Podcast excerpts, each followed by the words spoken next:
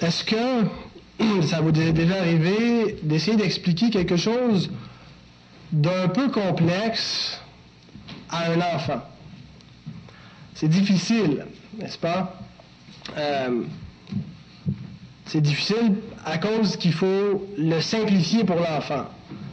Et c'est ça qui est la, difficulté. Et euh, notre auteur, dans l'Épître aux Hébreux, est dans cette situation-là.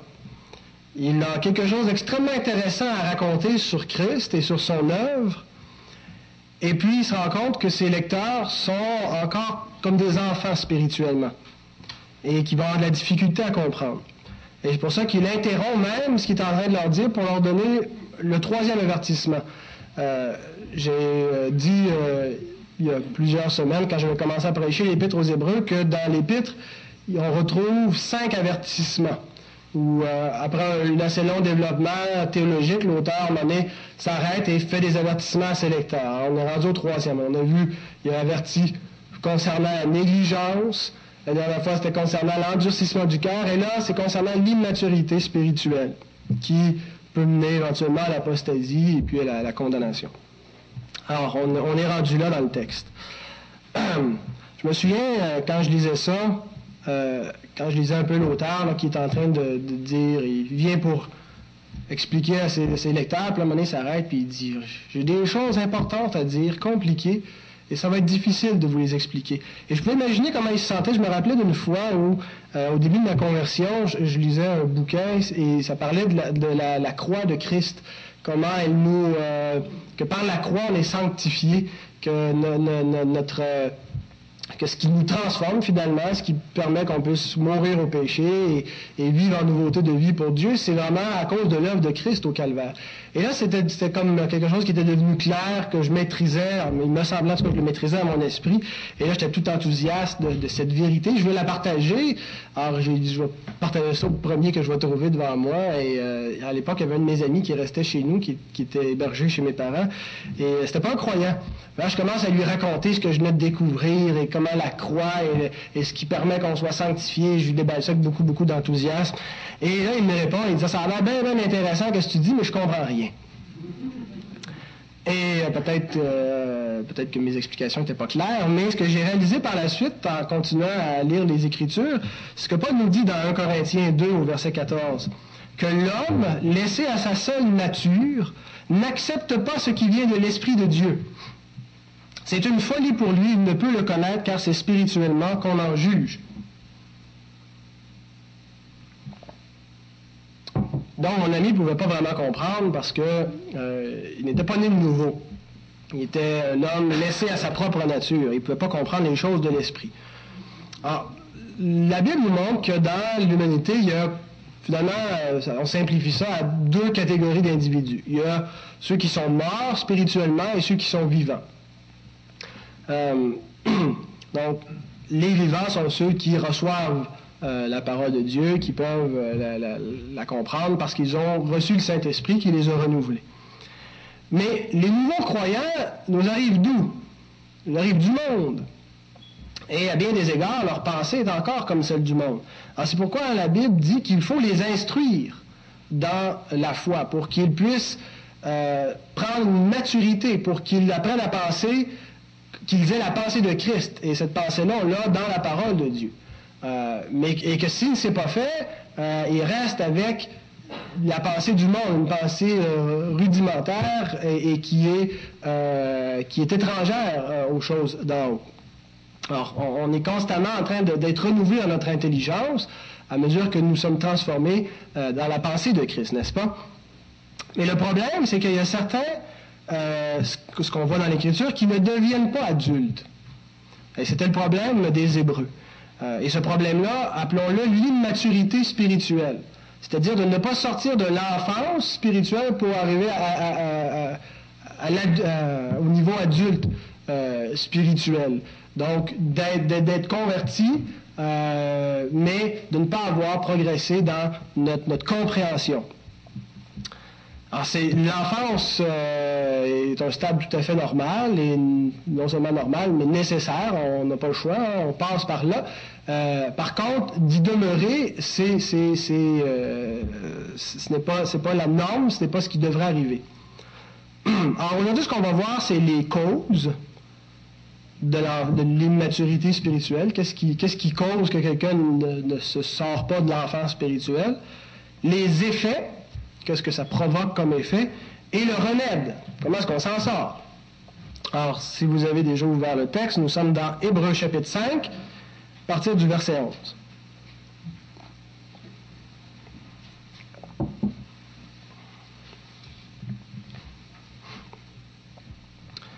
Nous avons beaucoup à dire là-dessus, et des choses difficiles à expliquer, parce que vous êtes devenus lents à comprendre.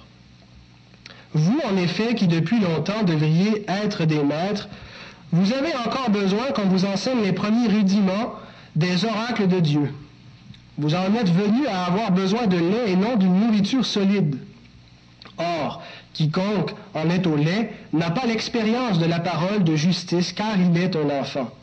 Mais la nourriture solide est pour les hommes faits, pour ceux dont le jugement est exercé par l'usage à discerner ce qui est bien et ce qui est mal. C'est pourquoi, laissant les éléments de la parole de Christ, tendons à ce qui est parfait, sans poser de nouveau le fondement du renoncement aux œuvres mortes, de la foi en Dieu, de la doctrine des baptêmes, de l'imposition des mains, de la résurrection des morts et du jugement éternel. C'est ce que nous ferons si Dieu le permet. Prions ensemble. Seigneur notre Dieu, nous te louons et te bénissons pour ta bonté Seigneur, qui est extraordinaire. Seigneur, tout ce que nous avons, nous le possédons par ta grâce. Et ce que nous avons de plus précieux, c'est ce salut en Jésus-Christ. C'est ce Fils que tu nous as donné parce que tu nous as tant aimés, afin que nous ne périssions point, Seigneur. Tu ne voulais pas nous voir être étrangers et ennemis de toi, mais étant ton peuple choisi, tu voulais, Seigneur, que nous héritions de la vie éternelle et te connaissions. Seigneur, nous te bénissons pour ce grand privilège qu'est le nôtre de t'appartenir, d'avoir été racheté par ce Sauveur merveilleux. Et Seigneur, ce que tu veux pour nous, c'est notre sanctification, c'est que nous croissions à l'image de Christ. Et Père, ta parole est l'instrument par lequel tu fais cette œuvre en nous. Et nous te louons pour cela. nous te demandons ce matin de nous aider à comprendre cette bonne parole, de nous donner une oreille attentive, des cœurs dociles, Seigneur, je m'en remets à toi comme un instrument faible, un simple porte-parole. Que je ne fasse pas obstacle d'aucune façon, Seigneur, pour que euh, ta parole fasse en nous, en nous tous, son œuvre. Et nous voulons, ô Dieu, tendre de l'avant pour ressembler à ce modèle parfait en Jésus-Christ. Pour ta gloire, ô Dieu. Amen. Donc, commençons avec les causes de l'enfance ou de l'immaturité spirituelle. Je ne veux pas dire de l'enfance, parce que l'enfance, comme je l'ai dit, est un stade normal, mais d'y demeurer, ce n'est pas quelque chose de normal. Donc, l'immaturité spirituelle. Qu'est-ce qui cause qu'on demeure des enfants spirituellement, qu'on reste immature? Donc, la première chose qu'il faut qu'on comprenne en lisant ce texte, c'est que l'immaturité spirituelle n'est pas une maladie, mais un péché. Autrement dit, ce n'est pas quelque chose qui est inhérent à la nature mais c'est qu'il y a un problème de comportement.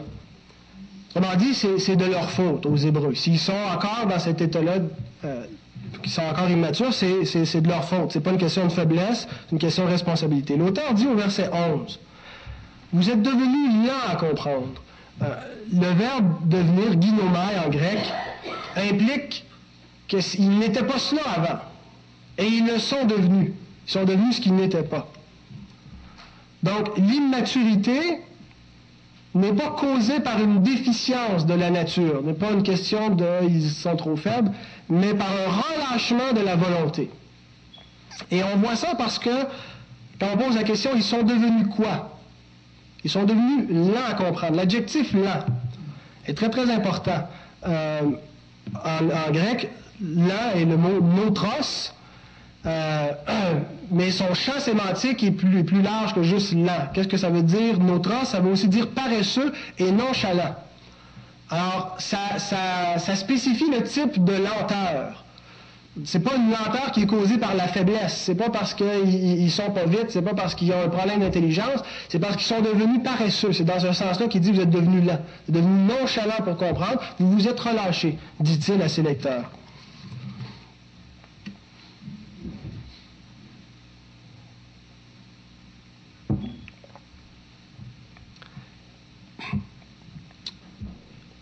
Ce matin, je vous révèle le secret de la croissance spirituelle. Attachez-vous bien à votre chaise parce que c'est une simplicité déconcertante qui pourrait causer que vous tombiez en bas de votre chaise tellement que c'est simple.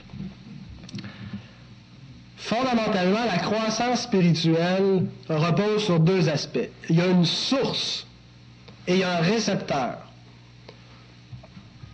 La source fournit tout ce qui est nécessaire pour la croissance. La source, c'est Dieu.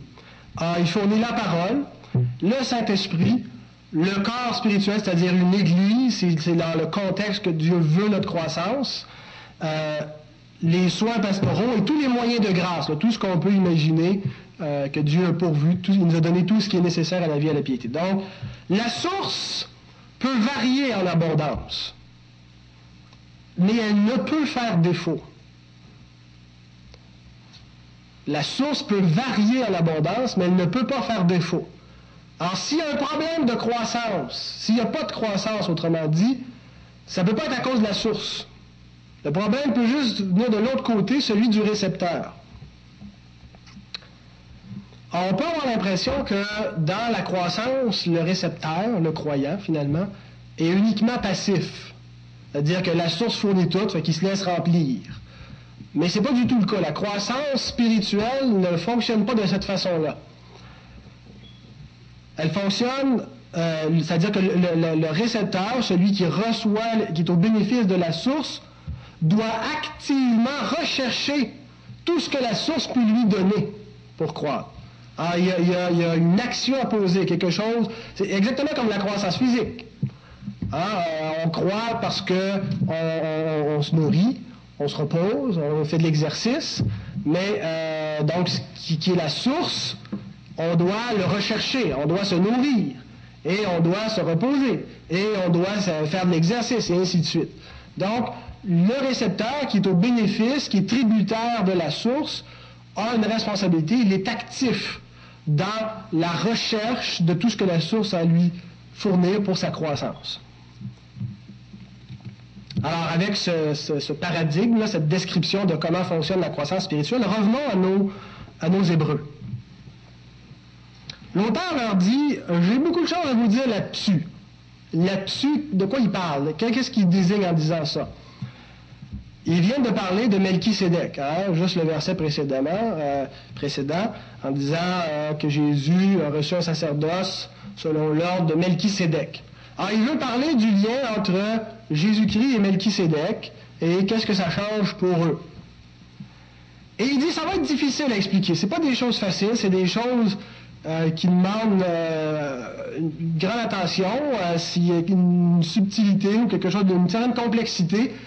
Mais ce qui ajoute à la complexité, c'est l'état des lecteurs. Alors, remarquez bien comment il, il formule au verset 11. C'est des choses difficiles à expliquer parce qu'il donne la cause, parce que vous êtes devenus là à comprendre. C'est ce qu'il dit à ses lecteurs. Et là, il leur montre l'évidence en pleine face au verset 12. Vous, en effet, qui depuis longtemps devriez être des maîtres. Des maîtres, c'est-à-dire être en mesure d'enseigner un maître, c'est un enseignant finalement. Il dit à ses lecteurs, vous auriez depuis le temps, puisque Dieu tient compte du temps qu'on a cru, euh, être en mesure d'expliquer ces choses. Or, maintenant, euh, comme des lecteurs fidèles de la parole de Dieu qui cherchons à écouter euh, le Seigneur pour nous, on doit faire cet exercice-là de se mettre comme si on était, on faisait partie du premier auditoire ou du, premier lectorat de cette lettre. Alors, imaginons, on est dans l'assemblée de ces Hébreux, et là, on vient de recevoir une belle lettre, et le, matin, notre pasteur ou l'évêque, l'ancien ou les anciens, nous lisent la lettre de l'apôtre, et on est là et on écoute. Alors, on voit si le chapeau nous fait. Alors, les questions que nous devons chacun individuellement nous poser devant Dieu. D'abord, c'est est-ce que ça fait assez longtemps que j'ai cru pour être devenu un adulte, spirituellement? Parce qu'il dit depuis le temps que vous avez cru, alors il y a une question de temps. Si ça fait euh, deux semaines, deux jours, euh, disons que le chapeau ne nous, fait pas. Mais la première question, c'est est-ce que ça fait assez longtemps que je suis croyant pour être devenu adulte? La deuxième question, c'est suis-je adulte? Et pour répondre à cette question, pour savoir si on est adulte, eh bien, euh, ça dépend de notre compréhension de l'œuvre de Christ. Ce qui détermine si on est un adulte ou pas, c'est qu'est-ce qu'on comprend de l'œuvre de Christ et comment ça a un, impact sur notre vie? Alors le test, on va prendre le même test qu'avec eux, c'est Melchisedec. En ce moment même, frères et sœurs, suis-je en mesure d'expliquer qui est Melchizedek, c'est quoi son lien avec Christ, puis qu'est-ce que ça change? Et je fais une parenthèse, je ne suis pas en train de dire que si on n'est pas en mesure de le faire, automatiquement, on est, immature spirituellement. Pas du tout. Ben, la Bible euh, euh, parle de plein, plein, plein de sujets. C'est possible qu'on n'ait pas eu le temps d'étudier cela. Ne, croyez pas, ne pensez pas. Je ne suis pas en train de dire que si vous n'êtes pas en mesure de, d'expliquer qui est Melchisedec et s'il est adulte et, c'est quoi le lien avec Christ et que ça change pour votre vie, qu'automatiquement, euh, vous n'êtes pas adulte. Je ne sais pas ce que j'affirme. Mais quand même, prenons cet exemple-là pour euh, nous, tester. Alors, si on répond non, je ne suis pas en mesure d'expliquer qui est Melchisedec, c'est quoi son lien avec Christ et qu'est-ce que ça change pour le salut, la deuxième question qu'on se pose, c'est pourquoi suis-je pas en mesure d'expliquer cela? Ben, la réponse, c'est parce que je ne le sais pas. Je ne suis pas en mesure de l'expliquer parce que je ne suis pas au courant, je ne, connais pas la réponse. Alors, la prochaine question, c'est pourquoi est-ce que je ne suis pas au courant? Eh bien, probablement parce que je me suis jamais étudié la question, parce que je ne m'y suis pas assez intéressé pour y répondre. Et c'est exactement ce que l'auteur dit au verset 11. Vous êtes devenu nonchalant pour comprendre. Vous avez cessé de vous intéresser, vous avez cessé de poursuivre euh, peut-être cette soif que vous aviez, dit-il à ses lecteurs, au commencement. Hein, vous aviez envie de connaître, vous, vous couriez pour en apprendre davantage, mais vous êtes devenu nonchalant, désintéressé. Donc, conclusion, la cause de l'immaturité spirituelle, ce n'est pas la faiblesse des Hébreux. C'est pas parce qu'ils ont un manque d'intelligence. Ce sont pas parce qu'ils sont d'un niveau intellectuel inférieur. C'est pas parce qu'ils sont exposés aux persécutions que ça leur a empêché d'en apprendre plus et de croître. C'est pas parce qu'ils ont un manque de ressources.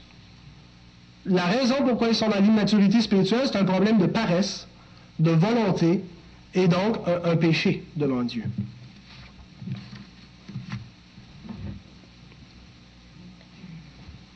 Vous avez bien fait.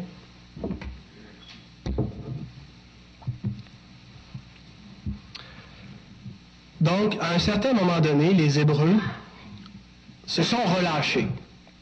C'est ce qu'on voit dans le texte, c'est ce que la parole nous montre. Et quand ils se sont relâchés, ils ont cessé de croître. Alors, c'est probablement venu progressivement, c'est pas quelque chose qui, arrive du jour au lendemain.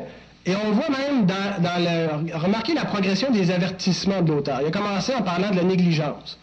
Comment subsisterons-nous en négligeant ces grands saluts? Ça commence avec un peu de négligence. Un petit peu plus loin, ça les amené à l'endurcissement. Aujourd'hui, si vous entendez ça, va n'endurcissez pas vos cœurs. Et là, ça les amène plus loin. C'est la dernière étape avant l'apostasie, c'est l'immaturité spirituelle. Après ça, c'est le point de non-retour, l'apostasie. une fois que tu tombes en, dehors de ça, euh, et c'est pour ça qu'on va voir la semaine prochaine l'avertissement euh, effroyable du chapitre 6. Euh, donc, qu'est-ce qui arrive pour ceux qui ont, qui ont abandonné? Bon, on verra la semaine prochaine. Mais, on n'a pas besoin de se rendre jusqu'à l'apostasie. À l'apostasie, c'est l'abandon de, de, Christ et de la foi. on n'a pas besoin de se rendre jusqu'à là pour euh, moissonner les conséquences de l'immaturité spirituelle. Alors, on arrive au deuxième point. Quels sont les effets ou les conséquences de l'immaturité spirituelle? J'aimerais rappeler que notre compréhension de la personne et de l'œuvre de Christ ont, un impact direct sur notre façon d'agir. Notre compréhension du sacerdoce de Christ est déterminant pour notre vie. Euh, et il y a des exemples euh, évidents de cela. Euh, prenons simplement historiquement les, gnostiques. Les gnostiques, c'était un groupe, un christianisme déviant ils avaient une, fausse christologie, une fausse compréhension de qui est Jésus, de quelle est son œuvre. Et ça a eu des conséquences directes sur leur éthique. Il y avait beaucoup, beaucoup d'immoralité au niveau sexuel et au niveau de toutes, sortes de comportements chez les gnostiques parce qu'ils ne comprenaient pas vraiment l'œuvre de Christ et la personne de Christ. On connaît, euh, on l'a vu d'ailleurs dans les, cours d'histoire, le, catholicisme romain. Tous les abus de l'histoire, qu'on retrouve dans l'histoire de l'Église, chez, l'Église catholique. Euh, le, sacramentalisme, où on enseigne que le, salut vient au travers des sacrements, le salut par les œuvres, les croisades, l'Inquisition, et, bon, le, clergé avec ses abus de pouvoir, l'hégémonie du clergé. Tout ça vient d'une mauvaise compréhension de l'œuvre de Christ. S'ils avaient le véritable évangile, s'ils avaient compris vraiment qui est Christ, quelle est son œuvre, eh bien, ces abus-là n'auraient probablement pas eu lieu. Un exemple beaucoup plus récent. Je suis persuadé que si Hitler n'avait pas considéré, et je vous mets une citation, vous l'avez dans votre feuillet, que le christianisme est une rébellion contre la loi naturelle, et une protestation contre la nature. Poussé à sa logique extrême, le christianisme signifierait la culture systématique de l'échec humain. Pas étonnant qu'il tuait les Juifs. Pas étonnant qu'il, euh, avec sa, quand, il, quand, il, parle de sa loi naturelle, il fait certainement allusion à Darwin et tout le processus de sélection naturelle de l'évolution, avec des espèces supérieures et inférieures. Alors on doit se débarrasser des inférieures une mécompréhension totale de l'œuvre de Christ et qui considère comme une faiblesse, qui fait la promotion de la faiblesse humaine et ne voit pas du tout l'amour et le, bon, ce qui, comment est-ce que Dieu a, fait quelque chose de bon dans cette œuvre. Il voit quelque chose de méprisable, de détestable dans cette œuvre. De la même façon, quand vous rencontrez quelqu'un euh, un incroyant qui a des problèmes dans sa vie, des problèmes avec la boisson, des problèmes dans son couple, peu importe, qu'est-ce que vous faites? Est-ce que vous lui présentez un thérapeute? Est-ce que vous donnez des moyens de sortir? Ou est-ce que vous lui présentez Christ? Quand quelqu'un connaît le Christ, ça change sa vie, n'est-ce pas?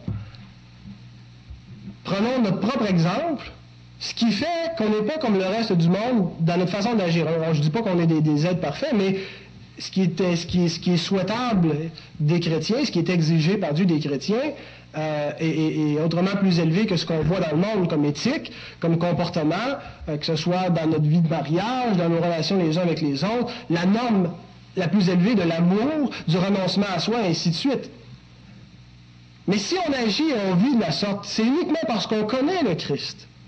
Or, connaître Christ, connaître son œuvre, ça change tout. Ça change notre façon d'agir, ça change notre façon d'être. C'est fondamental. Il est la, clé de l'existence. Donc, vous serez d'accord avec moi que plus un croyant va saisir la profondeur et l'étendue de l'œuvre de Christ, plus ça va avoir un impact sur sa vie. N'est-ce pas? Votre vie a changé quand vous avez connu le Christ.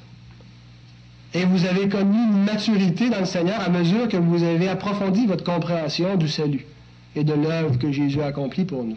N'est-ce pas? En tout cas, pour moi, c'est ce qui est arrivé. Alors, plus un chrétien va le connaître, plus un chrétien va chercher à plaire à Dieu. Plus un chrétien risque d'être consacré, plus il va prendre soin des siens autour, plus il va apprendre à renoncer à lui, plus il va devenir semblable finalement à Christ à mesure qu'il va le connaître. C'est la façon que ça fonctionne. Mais maintenant, ce qu'on voit dans le texte, c'est le contraire qui arrive. Qu'arrive-t-il quand un chrétien devient nonchalant? C'est-à-dire qu'il il, est devenu là à comprendre, il ne s'intéresse plus à l'œuvre de Christ, comme les, Hébreux qui euh, auraient dû comprendre ces choses depuis longtemps, des maîtres, mais là, il veut leur parler du sacerdoce de Christ selon l'ordre de Melchisédek, qui est quelque chose d'extraordinaire. Mais qu'arrive-t-il donc quand on devient nonchalant?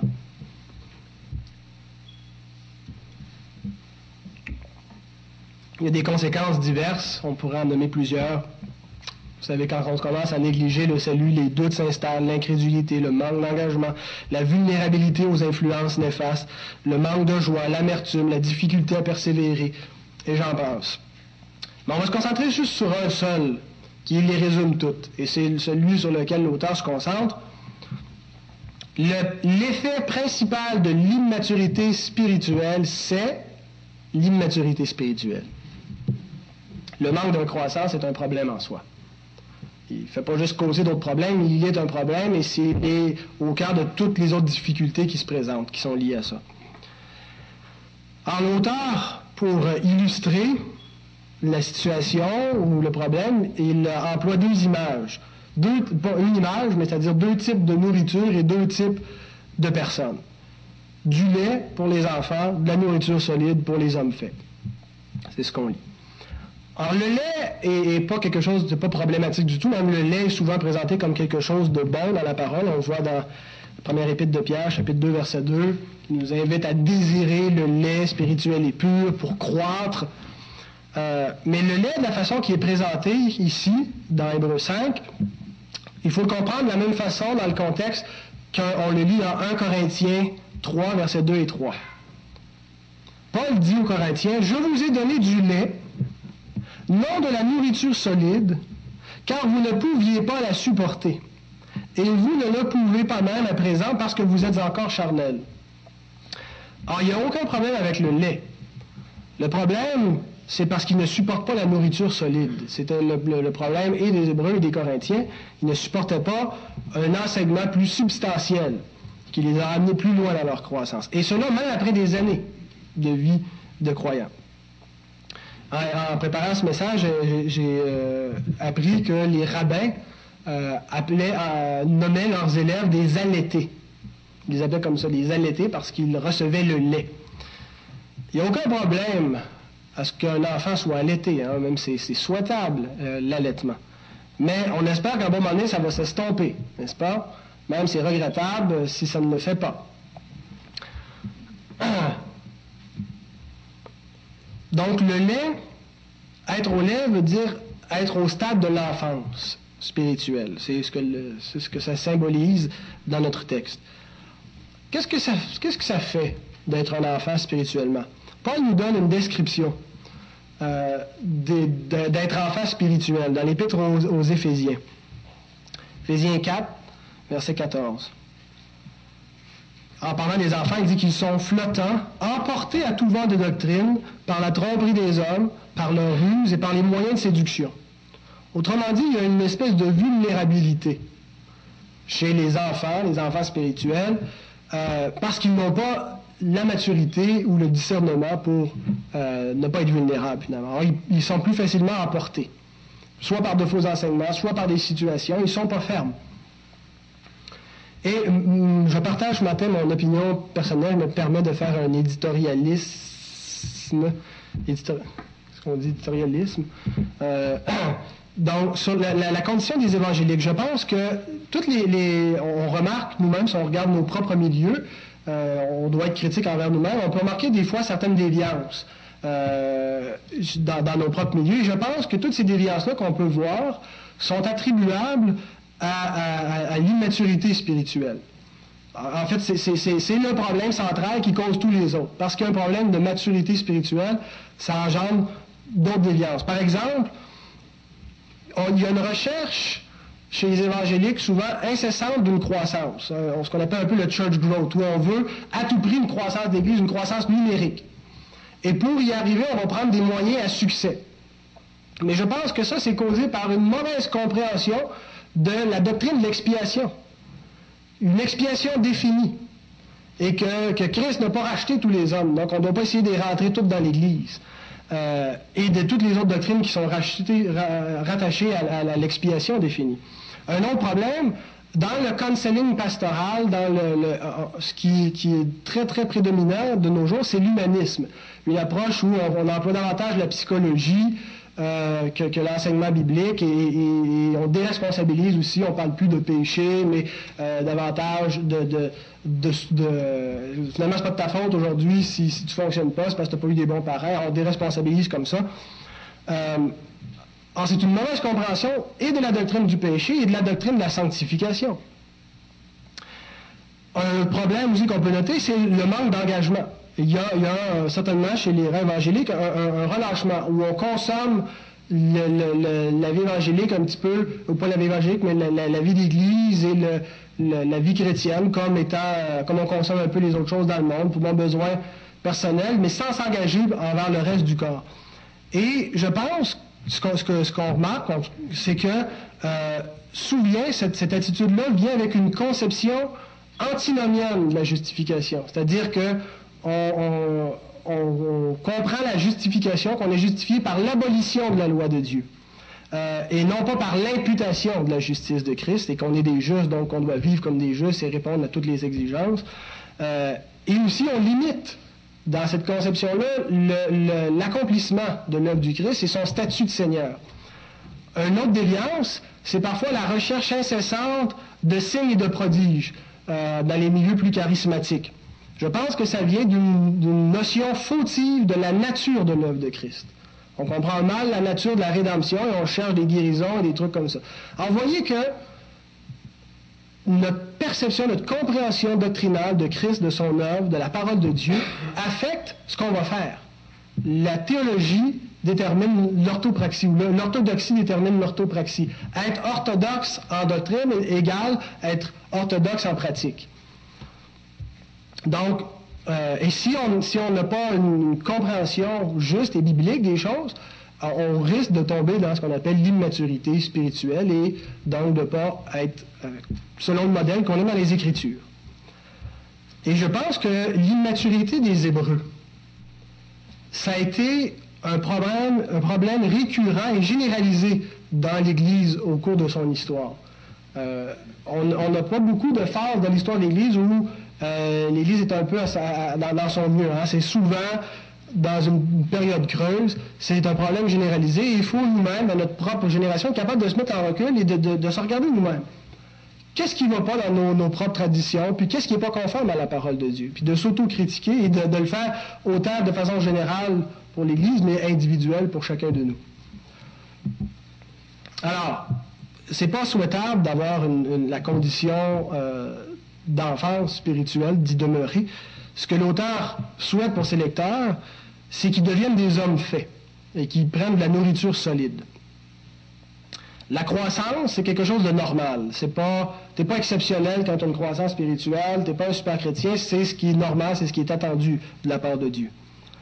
Alors, il, il décrit les hommes faits en disant qu'ils ont l'expérience de la parole de la justice. Ils connaissent la parole de Dieu. Et ils sont capables non seulement ils la connaissent, mais ils sont capables de l'appliquer. Euh, et ils ont une habileté pour discerner le bien et le mal. Je voudrais juste euh, parler un petit peu sur la question du discernement. Ce qui fait qu'une personne a du discernement, c'est pas parce qu'elle est supérieure aux autres personnes. Avoir du discernement, c'est quelque chose qu'on a acquis. Le discernement, c'est pas inné, c'est acquis. Et comment est-ce qu'on l'acquiert? On l'acquiert par les Écritures la Bible se présente comme étant un instrument qui fait quelque chose euh, dans notre jugement. Elle, renouvelle notre intelligence, euh, Paul nous dit dans Romains 12.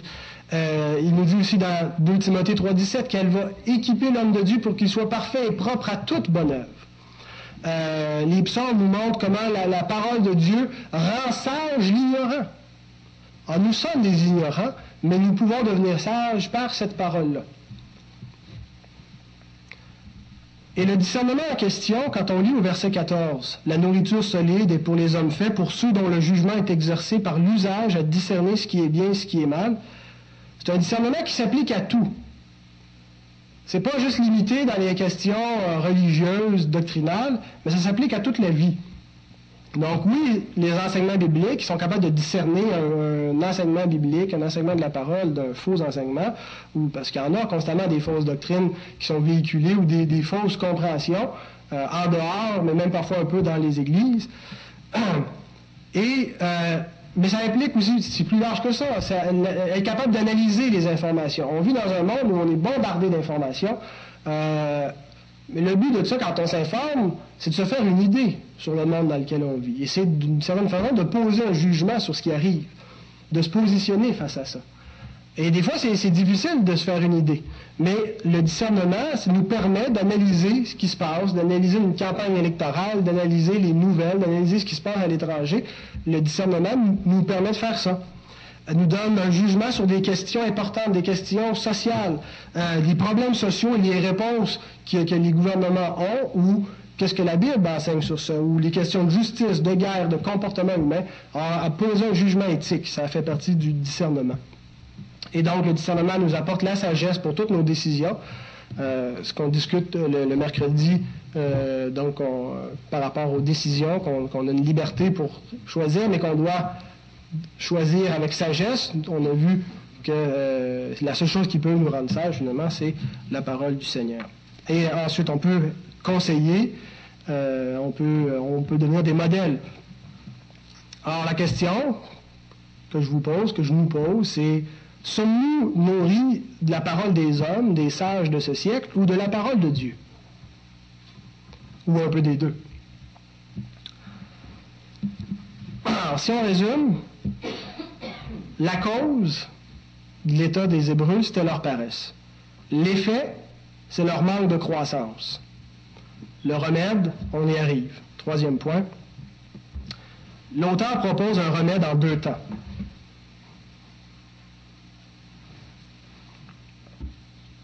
au verset 1 du chapitre 6. C'est pourquoi, premier temps, laissant les éléments de la parole de Christ, deuxième étape, tendons à ce qui est parfait sans poser de nouveau le fondement.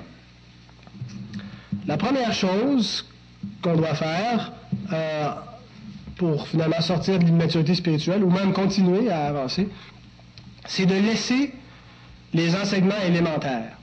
Pas les laisser dans le sens de les abandonner, de les jeter au vidange, mais dans le sens de progresser, de passer à l'étape suivante, d'aller plus en profondeur avec quelque chose de plus solide ou de, plus consistant, pas de plus solide. Et pour euh, montrer ça, l'auteur utilise une illustration. Il parle de jeter une, fondation, poser une fondation, sans poser de nouveau le fondement.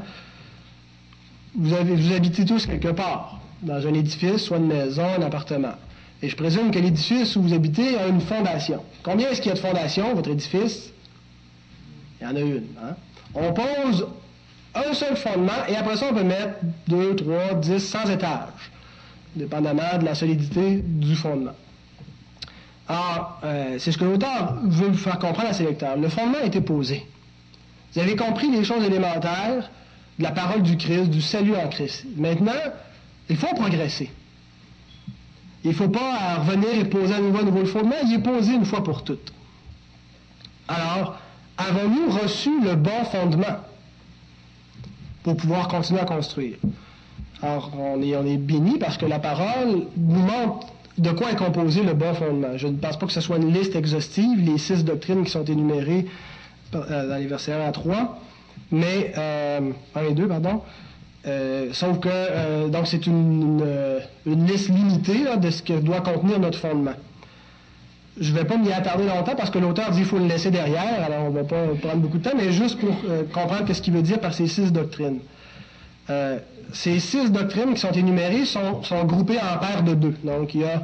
Ben, est-ce qu'on peut avoir une paire de trois? C'est un, un pléonasme, ça, une paire de deux? Ils sont groupés en, en trois paires.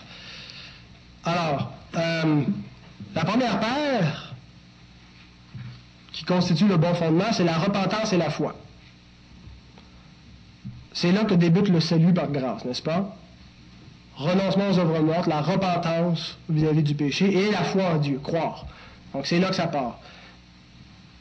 Pour savoir on a le bon fondement, non seulement il faut avoir compris ça, mais il faut l'avoir fait. Il faut s'être repenti, il faut avoir cru. Ensuite, il continue en parlant de l'enseignement ou la doctrine des baptêmes et de l'imposition des mains. Dans cette part, ce qu'on voit, c'est l'entrée dans euh, une vie nouvelle de disciples et dans l'Église. Ah, ça, ne paraît pas, hein? en lisant ça. Pourquoi est-ce que l'auteur parle des baptêmes au pluriel, le mot est au pluriel? Parce qu'il y avait plusieurs, euh, il y avait différents baptêmes à l'époque. Il y avait le baptême que les Juifs pratiquaient, le baptême de Jean, il y avait le baptême chrétien. Et les chrétiens devaient comprendre les distinctions entre les, différents baptêmes, parce qu'un baptême, finalement, euh, euh, représente un, ensemble de, doctrines et un engagement dans, une, religion. Je, sais qu'on n'aime pas le mot, mais le baptême juif, c'est que tu engagé dans la vie juive, comme le baptême chrétien. Alors, les, croyants devaient comprendre les distinctions entre, entre eux, en étant chrétiens, et le judaïsme. Et ils devaient comprendre aussi que l'Église, que le baptême qui nous, qui nous rend participants à l'Église, que l'Église, elle est l'accomplissement du plan divin que c'était ce que, ce, que, ce que Dieu prévoyait. Il y a une distinction extrêmement importante entre ce qu'ils étaient avant ce qu'ils sont devenus par le baptême. Et l'imposition des mains partout dans, le Nouveau Testament, c'est lié euh, au don du Saint-Esprit. Les, apôtres qui imposent les mains, qui confèrent le, Saint-Esprit aux nouveaux croyants. Et aussi, euh, quand, on est intégré dans un, corps, soit l'Église ou quand tu as été reçu, euh, as été reçu dans l'Assemblée des, des, anciens par l'imposition des mains, ainsi de suite. Donc, être la réception de. Donc, le baptême et la réception du Saint-Esprit, c'est ce qui marque notre entrée dans une vie nouvelle de disciples qui aura lieu dans l'Église, dans un corps. Et on a quelques références que je vous ai mises qui euh, vont dans ce sens-là. 1 Corinthiens 12, 13. Nous avons tous en effet été baptisés dans un seul esprit pour former un seul corps. Baptême, réception de l'esprit, être un corps, être l'Église. 1 Pierre 3, 21, cette eau était une figure du baptême, qui n'est pas la purification des souillures du corps, mais l'engagement d'une bonne conscience envers Dieu. Donc, le baptême comme un engagement à une vie nouvelle de disciple. Il fallait qu'ils comprennent l'enseignement sur les baptêmes, comprendre c'était quoi l'engagement dans une vie de disciple. Éphésiens 4, 4 et 5, il y a un seul corps et un seul esprit, un peu plus loin il dit un seul baptême. Et dans Romains 6, 4, Christ est ressuscité des morts par la gloire du Père, de même nous aussi. Pardon? Non, j'ai commencé plus bas, pardon. Nous avons donc été ensevelis avec lui par le baptême en sa mort, afin que, comme Christ est ressuscité des morts par la gloire du Père, de même nous aussi nous marchions en nouveauté de vie. Donc, une vie nouvelle. Marchant en nouveauté de vie. Et la troisième paire, qui concerne euh, la fin, l'eschatologie la résurrection et le jugement. Pour mener une vie convenable, telle que Dieu le, veut de nous, il faut avoir une perspective juste sur ce qui vient après, sur la mort. Et d'ailleurs, Paul dit, s'il n'y a pas de résurrection, ben mangeons et buvons, car demain nous mourrons. Euh, donc, ce qu'on attend dans la suite, le jugement et la résurrection, détermine ce qu'on fait pour le temps présent. Alors, ces trois pères euh, montre les trois étapes de la vie chrétienne. La conversion, repentance et foi, la vie de disciple à l'intérieur de l'Église toute ta vie, euh, l'engagement, l'enseignement sur le baptême avec la réception du Saint-Esprit, et la troisième part, glorification, ce qui nous attend, notre espérance, résurrection et jugement. Alors, une fois que le fondement est posé, une fois qu'on a compris ces choses élémentaires, l'auteur dit, allons de l'avant. On a compris ça, progressons.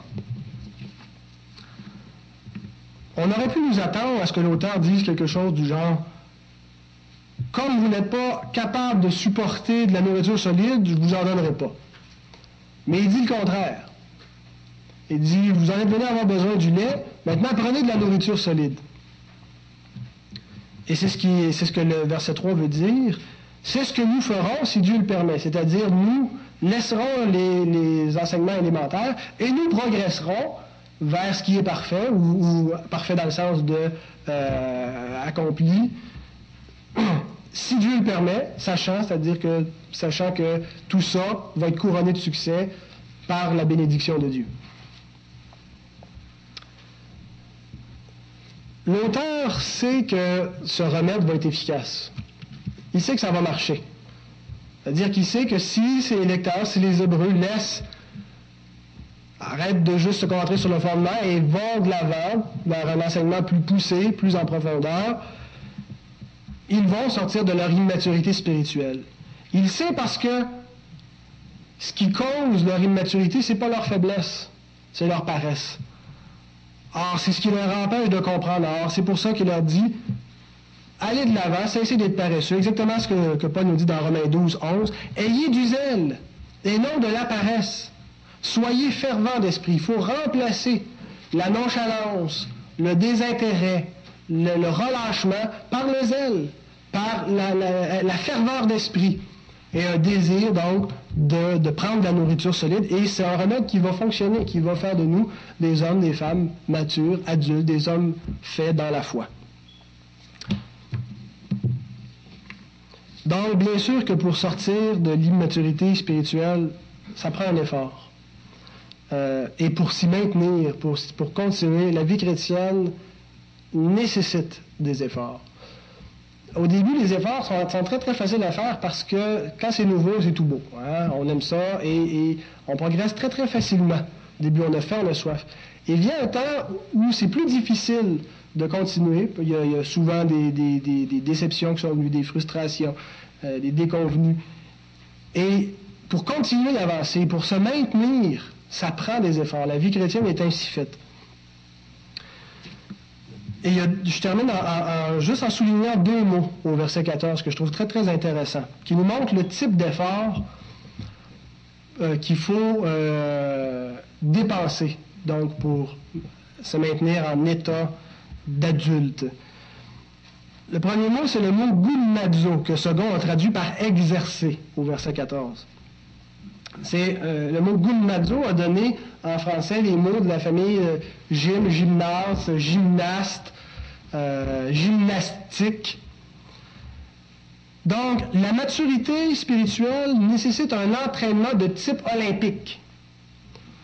Paul nous dit en Corinthiens 9, 24 et 25, Ne savez-vous pas que ceux qui courent dans le stade courent tous, mais qu'un seul remporte le prix Courez de manière à le remporter. Tous ceux qui combattent s'imposent toute espèce d'abstinence, et ils le font pour obtenir une couronne corruptible. Mais nous, faisons-le pour une couronne incorruptible. Donc, un entraînement olympique, c'est ça la vie chrétienne. Et ce qui est intéressant dans ce verbe, c'est aussi sa conjugaison. Il est conjugué au parfait. Un parfait, le temps parfait veut dire une, action qui a commencé dans le passé et qui continue dans le présent, qui continue au moment où on parle. Ça nous montre quelque chose de très très important. C'est que la croissance spirituelle, peu importe son stade, peu importe qu'on soit enfant ou adulte, euh, la croissance spirituelle a toujours besoin d'être entretenue avec des efforts constants. Ça commence, mais ça continue au présent. on ne viendra jamais à un stade où on peut dire j'en ai plus de besoin. J'ai plus de besoin des sermons, j'ai plus de besoin de la communion fraternelle, j'ai plus besoin euh, de la prière ou de quoi que ce soit. C'est une, nécessité constante.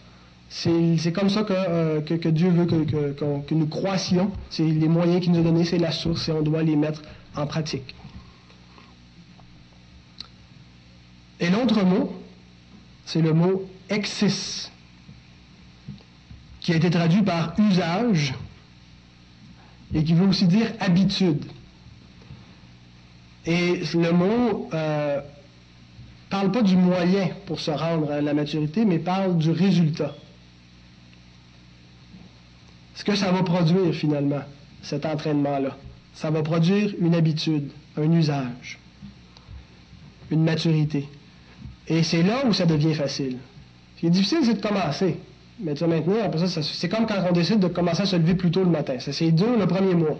Après ça, ça devient euh, un usage, une habitude. Alors, c'est ce que va devenir pour chacun de nous la croissance spirituelle, le discernement. Il va devenir une, habitude dans notre vie par cet effort-là constant. Je nous pose trois questions très très simple en terminant, que je vous invite vraiment à répondre, chacun pour nous, dans notre tête, devant Dieu. Suis-je devenu paresseux spirituellement?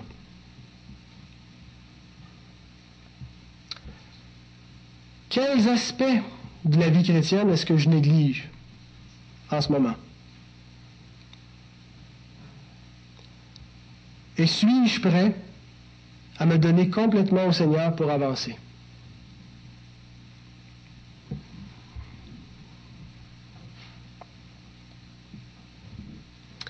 Seigneur, nous voulons te bénir pour ta parole de grâce, qui nous encourage souvent, Seigneur, en nous rappelant ta grâce, mais qui nous corrige aussi. Et c'est comme un Père qui, plein d'amour, qui nous reprend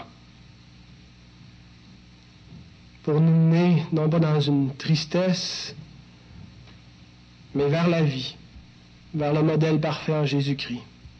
Parce qu'il est vrai, Seigneur, que souvent nous baissons les yeux, que nous perdons de vue Jésus. Mais ta parole nous invite à lever les yeux et à marcher vers lui, pour aller dans une compréhension plus profonde et une vie plus semblable à lui. Et Seigneur, nous sommes tous au même point devant toi. Nous tombons tous de quelque manière. Nous avons tous cette tendance malheureuse à nous relâcher. De quelque façon, Seigneur. Et parfois même, nous ne nous en rendons pas compte. Et nous tombons dans les pièges de l'ennemi. Seigneur, nous ne sommes pas désespérés, parce que tu es toujours là pour nous aider à nous relever et à persévérer. Et nous, te demandons, nous t'implorons, pour que tu nous aides, Seigneur, à prendre de plus en plus de maturité dans notre amour les uns pour les autres, dans notre engagement vers toi, dans notre vie de disciple. Seigneur, nous voulons laisser derrière des choses élémentaires laisser derrière même la vie facile et aller de l'avant en prenant une nourriture solide, en se consacrant à, des efforts, des exercices. Et nous voulons, Seigneur, y trouver beaucoup de joie. Nous te prions que tu nous viennes en aide et que tu bénisses ces couronnes de succès, ces efforts, Seigneur. Ta parole nous dit que c'est ce que nous ferons si tu le permets. Seigneur, permets-le. Fais cette œuvre en nous puissamment, selon ce qui est écrit que tu produis en nous le vouloir et le faire, selon ton bon plaisir. Seigneur, qu'il te plaise de te glorifier une fois de plus en nous. Nous le demandons en Jésus-Christ. Amen.